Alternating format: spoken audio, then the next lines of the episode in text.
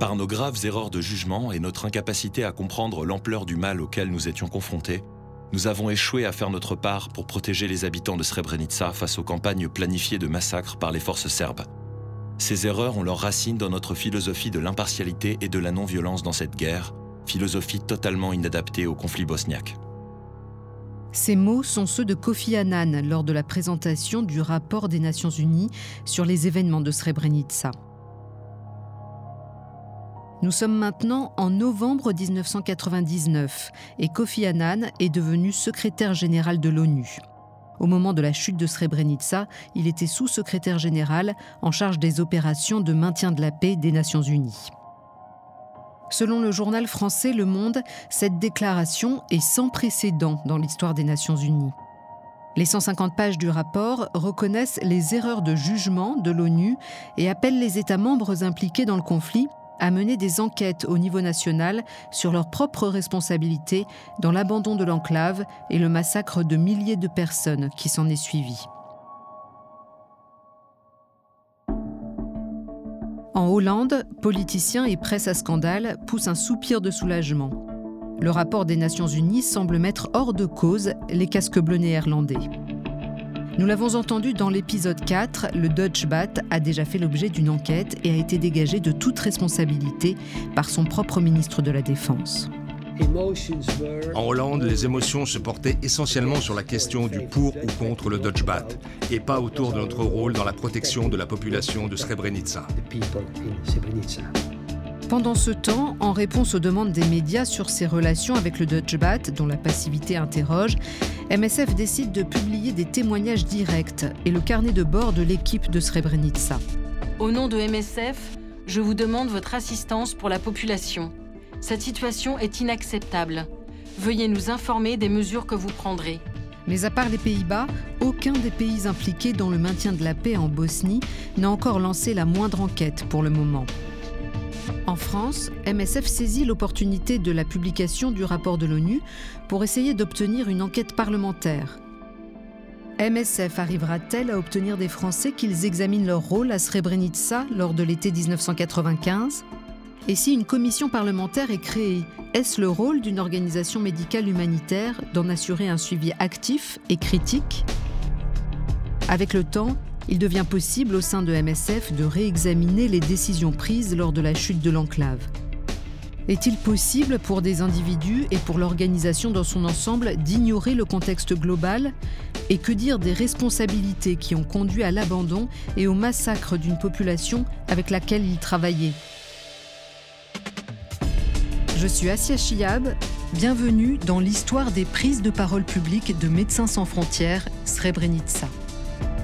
Nous arrivons maintenant à un moment où 500 000 réfugiés cambodgiens, 500 000 civils massés le long de la frontière risquent d'un jour à l'autre d'être repoussés. Alors que des centaines de personnes se faisaient massacrer, en direct, on nous expliquait que tout allait bien. C'est du révisionnisme en temps réel, c'est un mensonge absolument monstrueux. C'est une politique délibérée, systématique, planifiée d'extermination. Vu la non-efficacité de cette aide, de facto, ça entraîne une élimination physique de ces réfugiés. Un hôpital qui soigne des gens est un endroit qu'on ne doit pas bombarder. Even war has rules.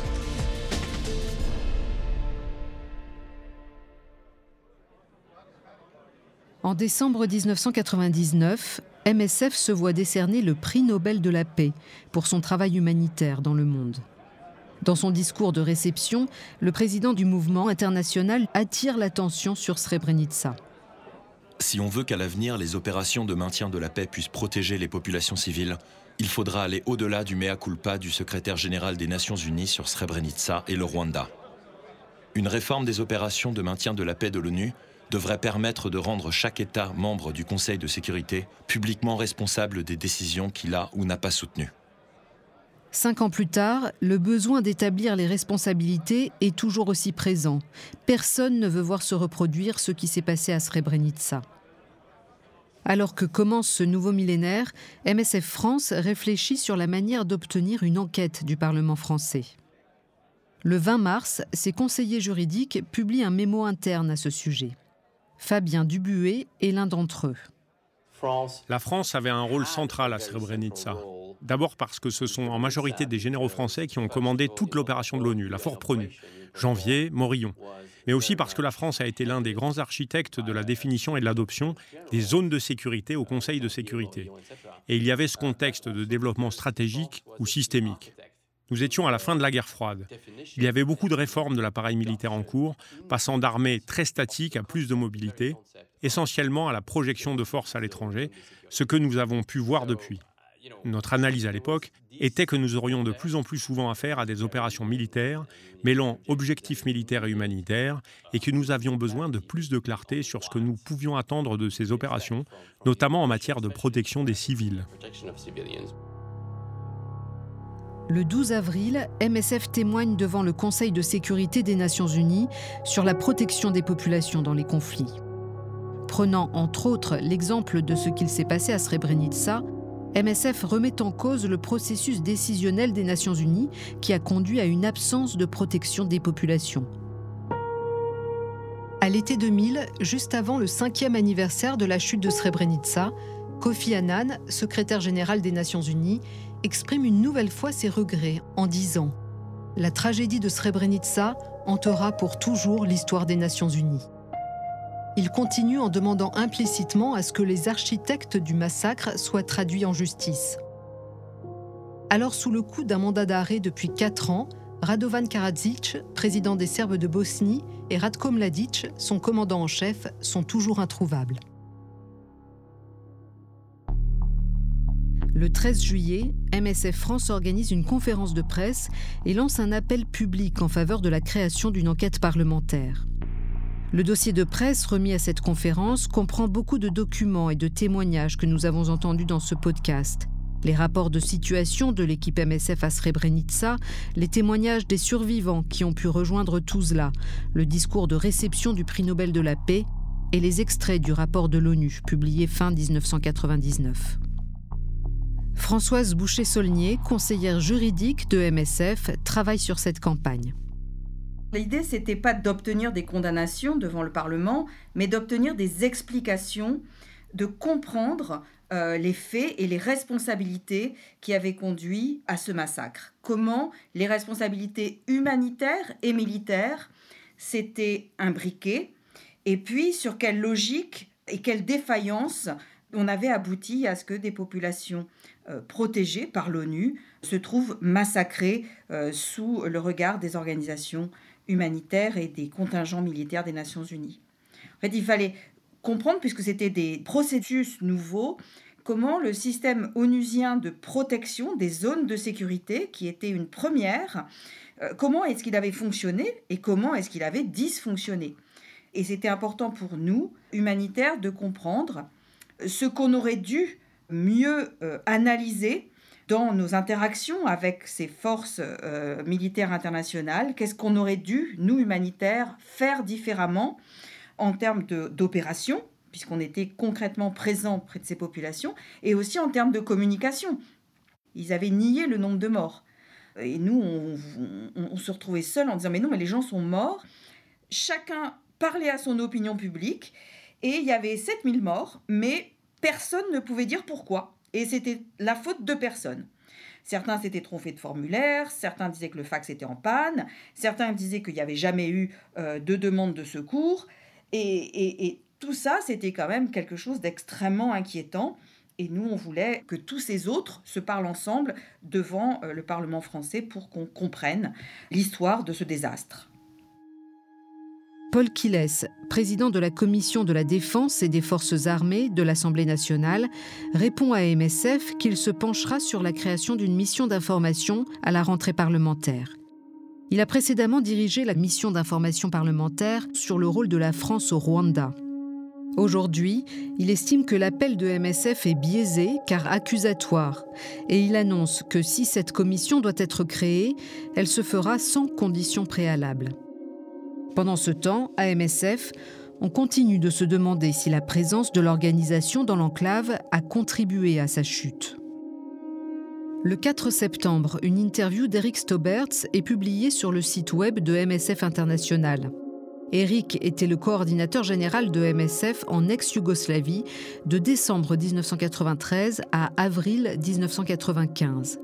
Il réfléchit au positionnement de l'organisation à l'époque.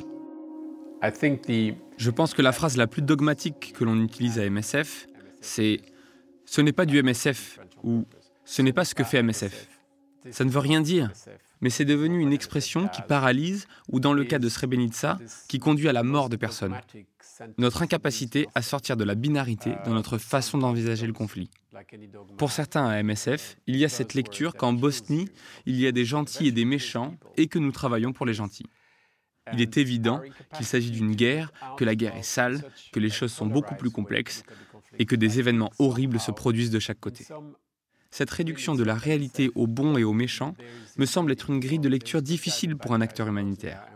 Évidemment, la souffrance était bien plus forte côté bosniaque.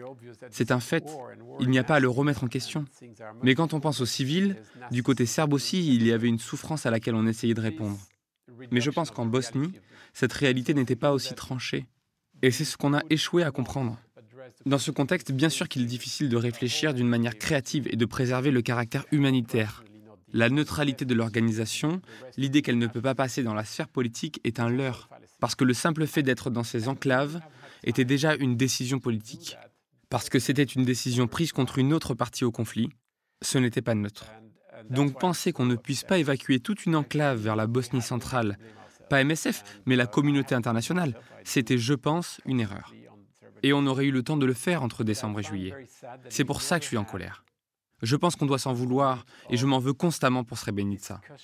Je trouve dommage que nous n'ayons jamais eu un moment pour discuter et réexaminer cela sous cet éclairage. C'est une discussion difficile, mais je pense qu'il faut l'avoir, que nous devons l'avoir. À la rentrée parlementaire, à l'automne 2000, MSF France reprend ses démarches pour convaincre de la nécessité d'une commission d'enquête et envoie à cet effet une série de documents aux médias et à des parlementaires. La demande de MSF n'est pas une croisade antimilitariste et anti-Bernard Janvier. Nous souhaitons au contraire que la Commission tire les leçons pour éviter à l'avenir de déployer des militaires pieds et poings liés face à des politiques criminelles contre une population. Cette demande n'est pas non plus la première étape vers un jugement des responsables politiques et militaires français pour complicité de crimes contre l'humanité. Il s'agit uniquement de mettre en lumière les responsabilités politiques et militaires. En novembre, la Commission des Affaires étrangères de l'Assemblée nationale annonce la création d'une mission d'information consacrée aux événements de Srebrenica. Elle se compose de dix parlementaires et de deux rapporteurs. Mais cette mission d'information n'a pas les mêmes pouvoirs que la commission d'enquête que demandait MSF, comme nous l'explique Françoise Boucher-Saulnier, conseillère juridique de MSF.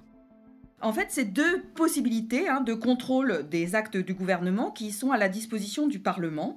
L'une est une procédure quasiment judiciaire où le Parlement a le pouvoir de euh, demander la déclassification de documents.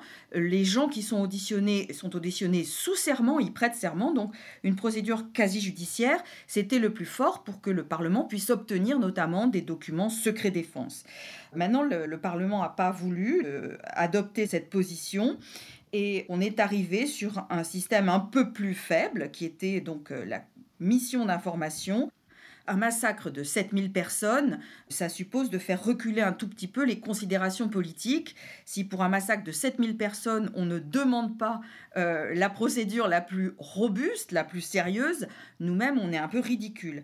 Maintenant, en même temps, c'était pas un problème pour moi qu'on ait une mission d'information, puisque ça nous permettait paradoxalement, en tant qu'ONG, d'avoir beaucoup plus de pouvoir puisque la mission d'information, elle est publique, alors que la commission d'enquête est secrète. Donc ça nous a permis finalement d'être présents à toutes les euh, séances et à faire des pressions assez importantes, médiatiques et sur les parlementaires, parce que leur travail se faisait euh, finalement sous notre regard à nous et à celui des médias qu'on essayait d'intéresser à cette affaire. Il s'agit d'un moment important, mais difficile pour l'équipe de MSF France. Il y avait un enjeu de crédibilité, de professionnalisme humanitaire. On était obligé de dire au Parlement, euh, on veut être pris au sérieux sur une affaire de cette gravité. Mais je me souviens qu'on a eu des menaces de parlementaires, notamment euh, un qui disait bah, que si finalement euh, MSF continuait à demander, à mettre en accusation quelque part les États pour des opérations de maintien de la paix, eh bien, euh, il faudrait qu'on assume que les États ne voudraient plus aller euh, sauver des populations nulle part. Donc nous serions responsables, parce qu'on demandait des comptes, du fait que les États n'iraient plus participer à des opérations de maintien de la paix. ça ne s'est pas passé, hein. les États sont toujours fort désireux de participer à ça. Le même jour, MSF France demande publiquement au président et au gouvernement de donner aux parlementaires de la mission d'information l'accès à tous les documents et à toutes les personnes impliquées afin que les responsabilités soient établies. L'organisation demande aussi à ce que les résultats des travaux de la mission soient publiés. MSF France met ensuite en place un suivi critique des travaux de la mission d'information. Le but est de donner aux parlementaires les informations qui leur permettront de poser les bonnes questions pour faire la lumière sur les événements de Srebrenica. À cet effet, l'équipe crée un site web qui héberge toutes les informations, les analyses et les verbatims de la mission d'information. Fabien Dubuet, conseiller juridique, en est responsable. Notre idée à l'époque était au moins d'enregistrer les auditions il y avait une série de responsables étrangers et français qui étaient interviewés, et pour nous, le minimum était de poster rapidement le verbatim de leur audition et d'en donner une sorte d'analyse. Je pense qu'à plusieurs reprises, on a pu montrer que certains de ces responsables mentaient ou étaient très vagues dans leurs réponses. Mais les questions qu'on espérait voir posées à ces gens n'ont pas été posées. Ce n'est pas la première expérience de MSF avec une mission d'information parlementaire. Elle a déjà l'expérience de celle sur le génocide des Rwandais Tutsis. Françoise Boucher-Saulnier, conseillère juridique. Ça, ça a été vraiment très très important parce que sur la commission sur le Rwanda, euh, on avait fait confiance au Parlement. On avait fait confiance et on avait laissé les choses suivre son cours. La mission avait suivi son cours et le résultat a été extrêmement décevant pour nous. Donc, dans le cadre de la commission euh, sur Srebrenica, on voulait absolument qu'il y ait une pression médiatique qui s'exerce sur les travaux des parlementaires pendant toute la durée. Sinon, effectivement, ça n'aurait servi euh, finalement aucun objectif euh, réel autre que de permettre au gouvernement de laver finalement son honneur, de laver son action euh, en disant, ben voilà, nous avons accepté de faire une commission, c'est la preuve que nous sommes transparentes, nous avons rendu un rapport, c'est la preuve que nous avons travaillé, et donc, voilà, il n'y a plus de questions à nous poser. On voulait absolument pousser plus loin que de donner un prétexte au gouvernement pour laver euh, sa politique. Le 14 décembre 2000 démarrent les premières auditions devant la mission d'information pour Srebrenica. MSF publie dans un communiqué de presse la liste des questions auxquelles elle estime que la mission devrait répondre.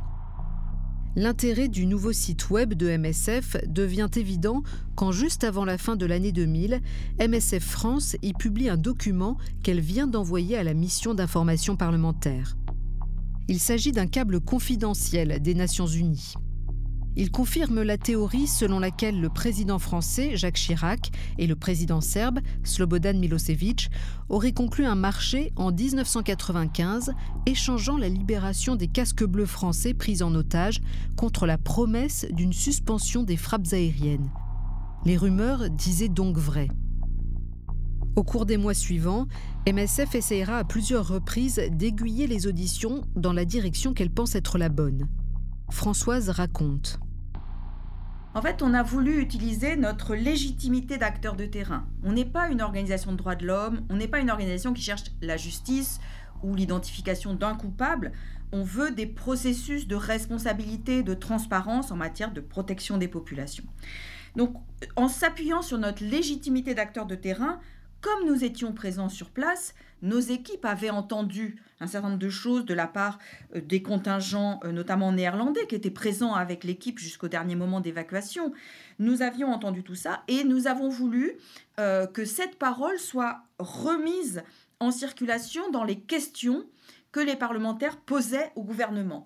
Alors évidemment, les parlementaires, ils avaient très peu d'éléments et nous, on leur transmettait des documents pour qu'ils soient capables d'avoir d'abord des questions pertinentes à poser aux membres du gouvernement ou de l'armée qu'ils auditionnaient, qu'ils aient des questions pertinentes, euh, mais aussi qu'ils soient capables de poser des questions sur les réponses. Pour la nouvelle année, le président de MSF France écrit au président de la mission d'information. Il dresse une liste de 20 personnes dont il pense qu'elles devraient être entendues. MSF écrit ensuite au secrétaire général des Nations Unies et au secrétaire général de l'OTAN pour leur demander de permettre à certains de leurs responsables actuels et passés de participer à une audition de la mission d'information. Mais le 31 janvier, l'OTAN répond à MSF que leur demande ne leur est jamais parvenue. MSF publie leur réponse sur son site deux semaines plus tard. Pendant ce temps, les deux généraux français impliqués dans les événements de Srebrenica, Bernard Janvier et Philippe Morillon, doivent témoigner devant le tribunal pénal international pour l'ex-Yougoslavie. Morillon était le commandant de la Fort Pronu, entré dans l'enclave en mars 1993 avec MSF, et qui, au balcon du bureau de poste de Srebrenica, avait promis de protéger la population. Janvier était le commandant de la Fort Pronu au moment de la chute de l'enclave en juillet 1995. Son nom était apparu dans le cadre du scandale des otages libérés contre l'arrêt des frappes aériennes. Le 24 janvier, dans un communiqué de presse, le ministère de la Défense demande que les deux généraux soient entendus à huis clos par la mission d'information. Il explique que l'objectif de cette demande est de se conformer à la procédure normale du tribunal pénal international, à la grande surprise de ce dernier qui ne semble pas au courant de cette procédure. MSF publie alors un communiqué de presse pour contester l'argument de la commission. Une telle légèreté sur une simple question de procédure soulève de vives inquiétudes quant à l'examen des questions de fond. Cette décision est de nature à remettre en cause la crédibilité et la pertinence du travail d'investigation mené par les parlementaires. Elle laisse aussi en suspens des questions cruciales qui devaient être posées aujourd'hui notamment au général Janvier. Si vous le permettez, excusez-moi, quelles seraient les modifications à apporter à l'articulation Fin mars, c'est au tour de Christina Schmitz et Daniel O'Brien d'être entendus par la mission d'information. qu'il faudrait euh, apporter si vous, si vous le ressentez MSF décide qu'ils devront s'en tenir à rapporter leur expérience directe dans l'enclave pendant sa chute. Il reviendra à Pierre Salignon, le responsable de programme, d'en donner une analyse. Je pense que c'est pas à nous de répondre. Il faudrait mieux poser cette question à Pierre. Les témoignages de Daniel et Christina, le 29 mars, devant la mission d'information, reprennent une partie des rapports de situation et des messages que nous avons écoutés dans l'épisode précédent. Ils répondent ensuite aux questions des parlementaires et l'on s'affronte sur le caractère prévisible ou non de l'attaque et du massacre. Cela reste une question pour tout le monde. Est-ce que c'était prévisible? Est-ce que certains savaient? Est-ce que vous saviez ce qui allait se passer? Nous ne savions pas, même si rétrospectivement ça semblait prévisible. Et Christina et Daniel insistent. Si l'attaque était peut-être prévisible, ce qui ne l'était pas, c'est bien l'inaction des forces de la Fort Pronu. Le 26 avril, MSF publie deux nouveaux documents confidentiels sur son site web. Ils tentent à prouver l'existence d'un accord de non-intervention conclu entre la Fort Pronu et le général Mladic. Ils montrent aussi l'existence de nombreux désaccords au sein de la Fort Pronu sur la question des frappes aériennes, particulièrement entre le général Janvier et le général Rupert Smith. Le 16 mai 2001, MSF publie un communiqué de presse pour annoncer l'audition de Pierre Salignon, responsable des programmes de MSF France en ex-Yougoslavie. Pour donner le contexte politique de l'époque, avant l'audition de Pierre, MSF poste sur son site des extraits d'un article d'octobre 1995 du journal The Independent mentionnant une réunion des Nations Unies au cours de laquelle le général Janvier aurait conseillé d'abandonner les enclaves. Quand l'audition de Pierre commence, le lendemain matin, à 9h30, il affirme que la chute de Srebrenica et le massacre de sa population étaient prévisibles, que les gens ont été abandonnés. Il dit que Christina et Daniel savaient depuis juin qu'une attaque sur la ville était imminente et que cela aurait dû être encore plus évident pour les observateurs militaires. Le journal Le Monde est divisé au sujet du témoignage de Pierre. Si les affirmations de MSF sont contestables en bien des points, au moins pose-t-elle des questions, cherche-t-elle des documents et aiguillonne-t-elle des députés bien peu soucieux de précision? L'audition de jeudi fut une sorte de signal. Si elle en reste là, la mission parlementaire française sur Srebrenica aura été un coup d'épée dans l'eau. Début juin, MSF Royaume-Uni essaye de convaincre les autorités britanniques de laisser le général Rupert Smith être entendu par la mission d'information française. Il s'agit du commandant de la Fort Pronu en Bosnie qui était en désaccord avec son supérieur, le général Janvier, au sujet des frappes aériennes. Mais les Britanniques refusent. Le 5 juin, MSF envoie à la mission d'information les documents mentionnés par Pierre Salignon pendant son audition.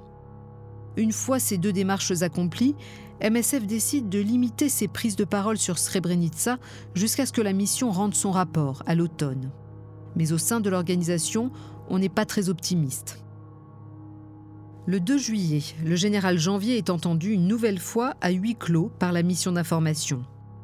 Il explique à la presse que le compte-rendu de la fameuse réunion de 1995 aux Nations Unies est incomplet et qu'il avait également recommandé de conserver les observateurs dans les enclaves et de développer les frappes aériennes stratégiques. Avant que la mission d'information parlementaire française ne rende son rapport, MSF envoie son propre rapport aux médias britanniques et néerlandais. Il contient les questions auxquelles MSF estime que la mission d'information doit répondre. Il comprend aussi une liste de documents considérés comme clés pour le travail des parlementaires, comme l'explique Françoise. On voulait que les journalistes aient déjà dans leurs mains un document produit par MSF qui reprenait les questions fondamentales que la commission d'information était censée avoir abordées, des questions fondamentales sur lesquelles la commission devait apporter des réponses. Et ça donc permettait aux journalistes de poser ces questions aux responsables de la commission plutôt que d'écouter ce que les responsables de la commission simplement avaient à leur dire. Lors de la conférence justement sur le Rwanda, euh, on se souvenait que Paul Kiles, donc qui était le président de la mission d'information, avait posé sur la table le jour de la conférence de presse un rapport de 3000 pages que personne évidemment n'avait pu lire. Et ensuite, il avait donné euh, le résumé de ce rapport de 3000 pages aux journalistes. Et ce résumé, c'était La France n'a pas à rougir de ce qu'elle a fait au Rwanda. Et finalement, les journalistes qui n'avaient pas le temps de lire 3000 pages à ce moment-là avaient mis dans leur dépêche Conclusion du rapport d'enquête sur la France au Rwanda, la France n'a pas à rougir. Donc ça, c'était euh, finalement un peu une honte pour nous parce qu'on MSF, en demandant cette mission, faisait quelque part euh, la propagande, enfin permettait au gouvernement de faire la propagande de sa propre euh, politique. Pour Srebrenica, on voulait que les choses se passent autrement et évidemment, euh, là, de nouveau sur Srebrenica, la mission d'information a été obligée de répondre aux questions des journalistes. Ils n'ont pas pu gérer euh, médiatiquement euh, la sortie de leur rapport de la même manière. Ils n'ont pas pu utiliser la technique qu'ils avaient utilisée pour le Rwanda. Et les journalistes ont posé des questions précises, repris les questions d'MSF. On a donc bien vu que la mission avait partiellement répondu à certaines questions, mais avait évacué beaucoup d'autres. Et ça a aussi permis euh, de rétablir aussi la légitimité, la crédibilité, le professionnalisme d'MSF. Euh, on n'est pas des idiots et on a montré que euh, n'était pas instrumentalisé par le Parlement français. Le 29 novembre 2001, le rapport du Parlement français est rendu public. Il conclut à une responsabilité partagée par toute la communauté internationale dans le drame de Srebrenica. Il y a quelques différences d'opinion sur des détails, mais dans l'ensemble, il reproche au bataillon néerlandais de n'avoir opposé aucune résistance aux Serbes. Il reconnaît les erreurs d'appréciation du général Janvier, mais estime qu'il n'a passé aucun accord avec le général Mladic au sujet des otages. Dans les jours qui suivent, MSF France déclare avoir l'impression que ce rapport traite le général Janvier comme un bouc émissaire. MSF ajoute que si les responsabilités militaires sont reconnues, le rapport oublie les responsabilités politiques. MSF appelle ensuite à ce que des enquêtes soient aussi ouvertes aux Pays-Bas et au Royaume-Uni, pays dont la responsabilité était aussi engagée. Personne au sein de MSF France ne s'est opposé au suivi de la mission d'information. Mais quelque temps plus tard, la question de la légitimité de l'organisation dans un processus comme celui-là est posée. Certains se demandent si MSF n'aurait pas dû se contenter d'obtenir la création de la mission. D'autres s'interrogent sur la légitimité d'une organisation comme MSF à jouer un rôle dans le travail des parlementaires. Ronnie Broman, ancien président de MSF France. Bon, Moi, j'ai toujours euh, des réticences, des hésitations, euh, voire un refus à placer euh, MSF dans un rôle de mentor ou de conscience morale. Je trouve que c'est problématique que personne ne nous a nommés à cette place et que nous ne sommes pas habilités à l'occuper. D'ailleurs, je crois que personne n'est en réalité habilité à l'occuper comme ça. Mais d'un autre côté, il s'était passé des choses euh, extrêmement graves à Srebrenica. Nous étions des témoins à la fois extérieurs et euh, impliqués, puisque nous avions une présence continue. MSF avait déjà un certain poids sur la scène internationale. Et finalement, je pense, en dépit de ses réserves initiales, qu'il était bon de mettre ce poids pour euh, obtenir une enquête qui n'aurait peut-être pas été menée si euh, MSF ne s'y était pas engagé. Donc il y avait une certaine logique, hein, une certaine consistance dans cela. Cela étant, c'est dans l'exécution qu'il faut voir euh, les choses aussi. Et par exemple, le fait d'insister sur les bonnes questions qui devraient être posées, le fait de vouloir en quelque sorte fournir nous-mêmes le cadre légitime permettant de faire éclater la vérité là-bas pour accuser la France ou les Hollandais ou un autre gouvernement. Ça, je pense que c'était peut-être euh, aller au-delà de ce qui était notre ligne de légitimité, disons à la fois comme euh, organisation humanitaire et comme euh, organisation engagée là. Donc oui, que MSF mette son poids pour obtenir une mission d'information parlementaire, mais avec une certaine retenue et sans prétendre guider euh, les débats de cette commission et euh, fournir les bonnes questions ou les bons points à examiner. Certains estiment que MSF aurait dû se remettre en cause davantage. D'autres parlent d'un esprit de revanche de la part de ceux qui étaient sur le terrain ou avaient participé à la réponse de MSF en juillet 1995. Très impliquée dans le suivi de la mission d'information parlementaire, Françoise Boucher-Saulnier, conseillère juridique de MSF France, voit les choses autrement. Quand certains disaient bah oui, notre rôle c'était d'être à Srebrenica, c'est d'être des opérationnels, on a déjà obtenu la création de cette mission d'information, donc on n'a plus rien à faire de plus. C'est pas à nous de suivre la mission d'information, c'est aux autres, sous-entendu aux organisations de droits de l'homme, aux organisations de justice, de s'occuper de ça. Alors moi, j'étais pas du tout d'accord puisque c'était une manière de dire que ce n'est pas notre responsabilité. Finalement, on demande une commission, mais notre responsabilité s'arrête là. Ça m'a beaucoup choqué parce que effectivement, à partir du moment où on demande quelque chose, bah, c'est parce que ça nous est utile. C'est pas pour le plaisir d'embêter les autres. C'est parce que ça nous est utile et donc ça nous concerne.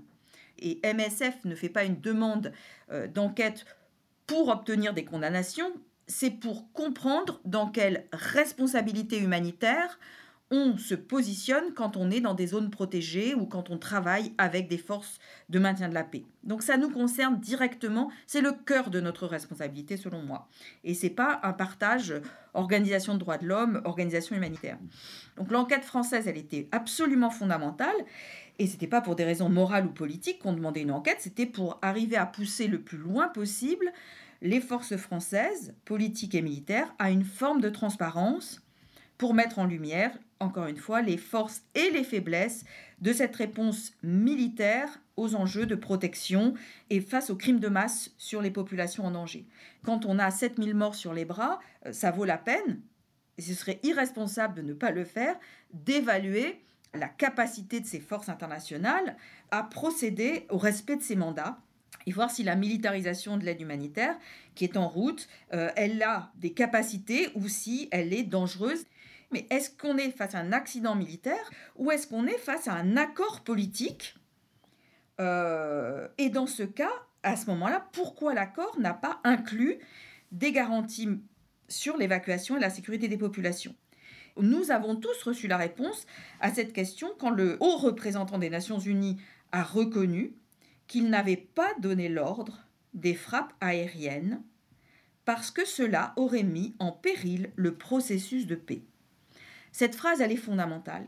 Elle est d'ailleurs passée assez euh, sous silence parce que tout le monde avait d'autres obsessions. Et ça, c'est un point capital, capital pour arriver en tant qu'humanitaire à se positionner dans des situations semblables, et il y en a de multiples, dans lesquelles des forces de maintien de la paix de l'ONU sont déployées en même temps que euh, des processus politiques de paix. En avril 2002, l'Institut néerlandais sur la documentation de la guerre, le NIOD, doit rendre le rapport sur Srebrenica qui lui avait été commandé par le Parlement en 1996.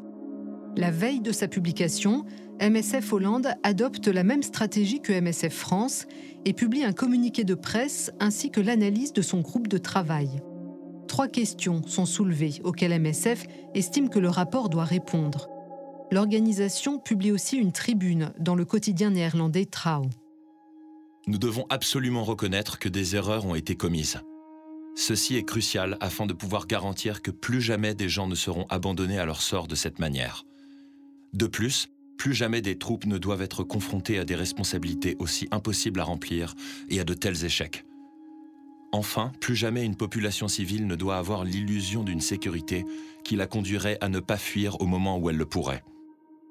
C'est seulement grâce à une analyse méticuleuse et à un débat transparent sur les événements que des conclusions pertinentes pour l'avenir pourront être tirées. Le rapport du NIOD sort le 10 avril 2002. Comme le rapport français un an plus tôt, il fait porter la responsabilité sur l'ensemble de la communauté internationale, mais critique cette fois l'ONU. Il accuse le général Janvier de ne pas avoir autorisé les frappes aériennes au moment où elles étaient nécessaires et réfute l'idée d'un accord avec les bosno-serbes sur la question des otages. Wouter Koch a travaillé à Sarajevo et pour le desk Yougoslavie de MSF Hollande au cours de la guerre de Bosnie. C'est une astuce politique. Quand on ne sait pas quoi faire, on monte une commission. Ça va l'occuper pendant deux ans, et d'ici là, un autre sujet aura pris la priorité dans l'actualité. Soyons honnêtes, à MSF, on fait la même chose. Le choix du NIOD était politique. Il a été choisi parce que le NIOD est composé d'historiens et ne fait pas de politique. Ce choix, c'était déjà une dépolitisation du problème.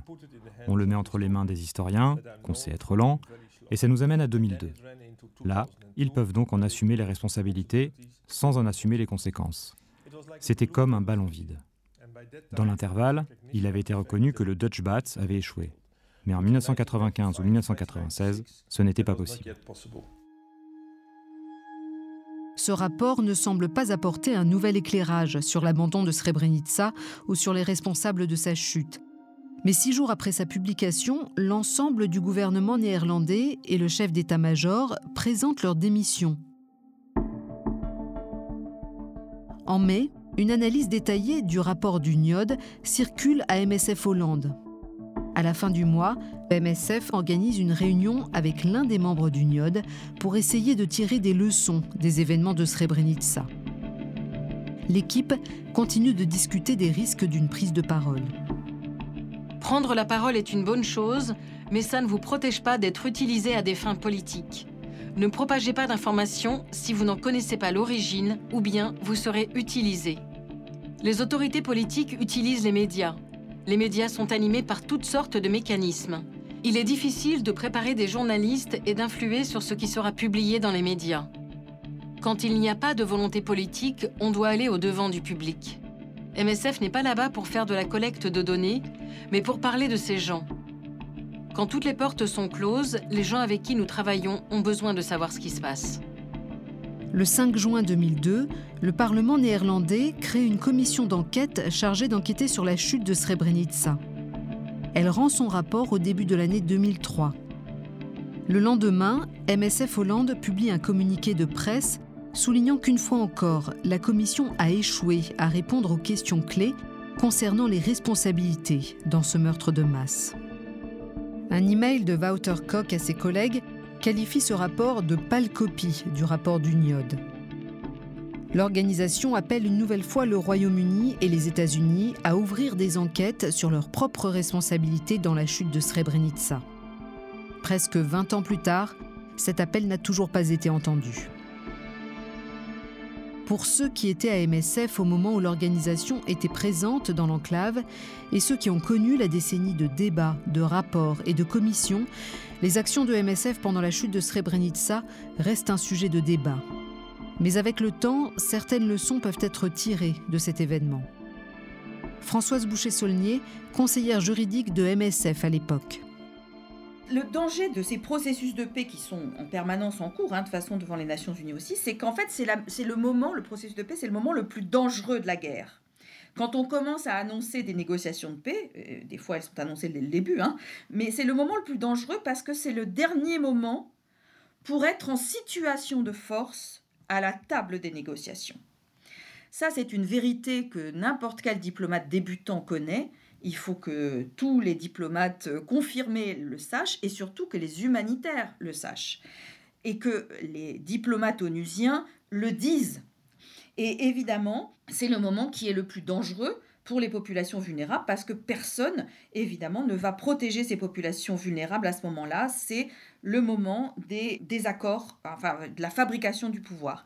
Et donc, nous, on, se rend compte effectivement que, euh, notamment dans les accords de Dayton, hein, qui arrivent d'ailleurs immédiatement après, euh, après Srebrenica, hein, la question, c'est finalement que dans le processus de paix, les enclaves posaient un problème il fallait bien euh, que ces minorités dans les enclaves soient enlevées pour qu'on puisse faire une paix qui était une paix basée sur des populations ethniquement homogènes. Mais si Dayton avait assumé cette logique du processus de paix, alors il y aurait eu inclus dans les accords de Dayton, inclus dans les négociations, non pas le déni du danger, mais des garanties pour évacuer les populations des enclaves.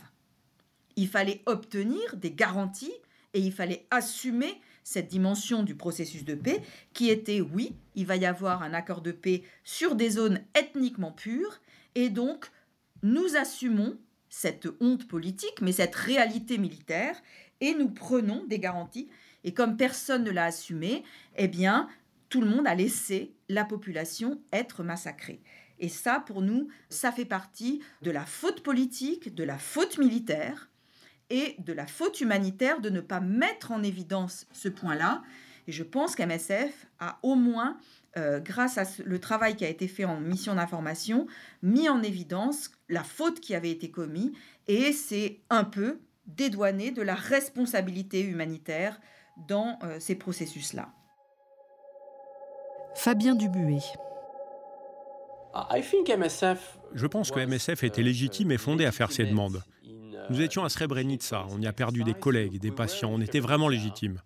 Je pense que la question est toujours de savoir jusqu'où on va et comment on définit notre champ de compétences et de légitimité.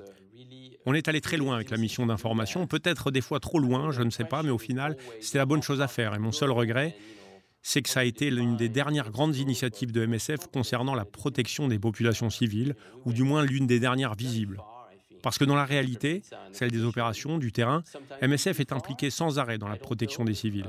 Dans notre engagement, dans notre dialogue avec le secrétariat de l'ONU, avec le Conseil de sécurité, avec les États membres, pour mettre la question de la protection des civils à l'ordre du jour. Je voudrais juste qu'on soit un peu plus honnête au sujet de ce que l'on fait en coulisses, parce que je pense qu'à l'heure actuelle, il existe un fossé entre ce sur quoi on travaille, ce qu'on fait en coulisses à la demande de nos collègues de terrain ou des opérations et la réalité de notre communication publique.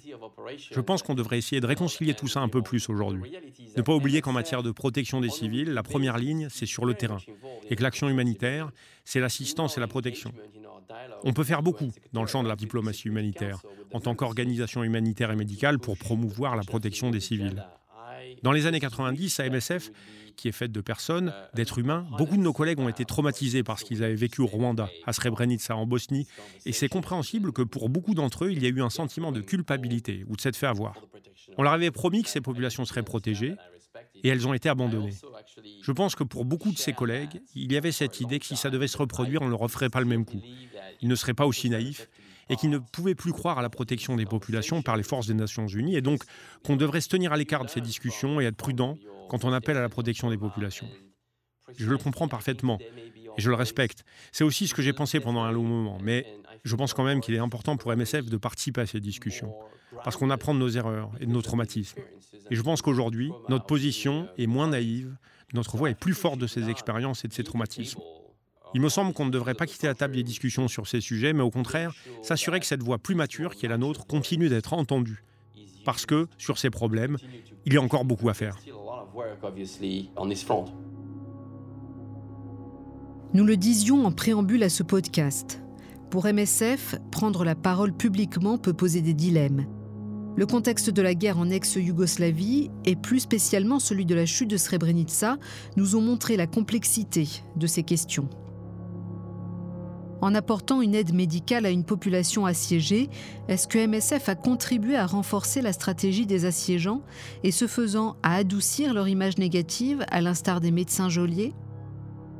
MSF aurait-elle dû appeler à l'évacuation des civils qui voulaient partir, mais prendre ainsi le risque de soutenir involontairement le nettoyage ethnique entrepris par les Serbes de Bosnie? Est-ce que MSF a eu raison de faire confiance à la capacité de la force de protection des Nations Unies à réellement protéger les civils?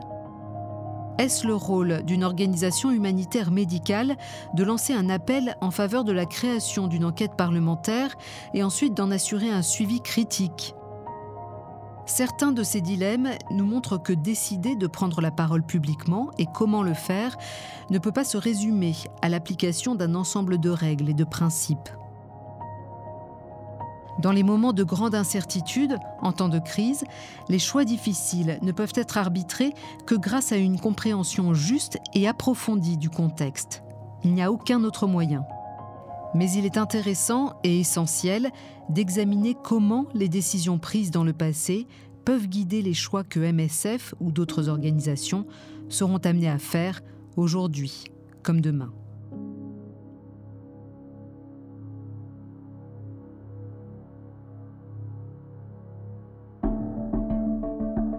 Le podcast Les prises de parole publiques de MSF Srebrenica est basé sur l'étude de cas MSF et Srebrenica 1993-2003, écrite par Laurence Binet.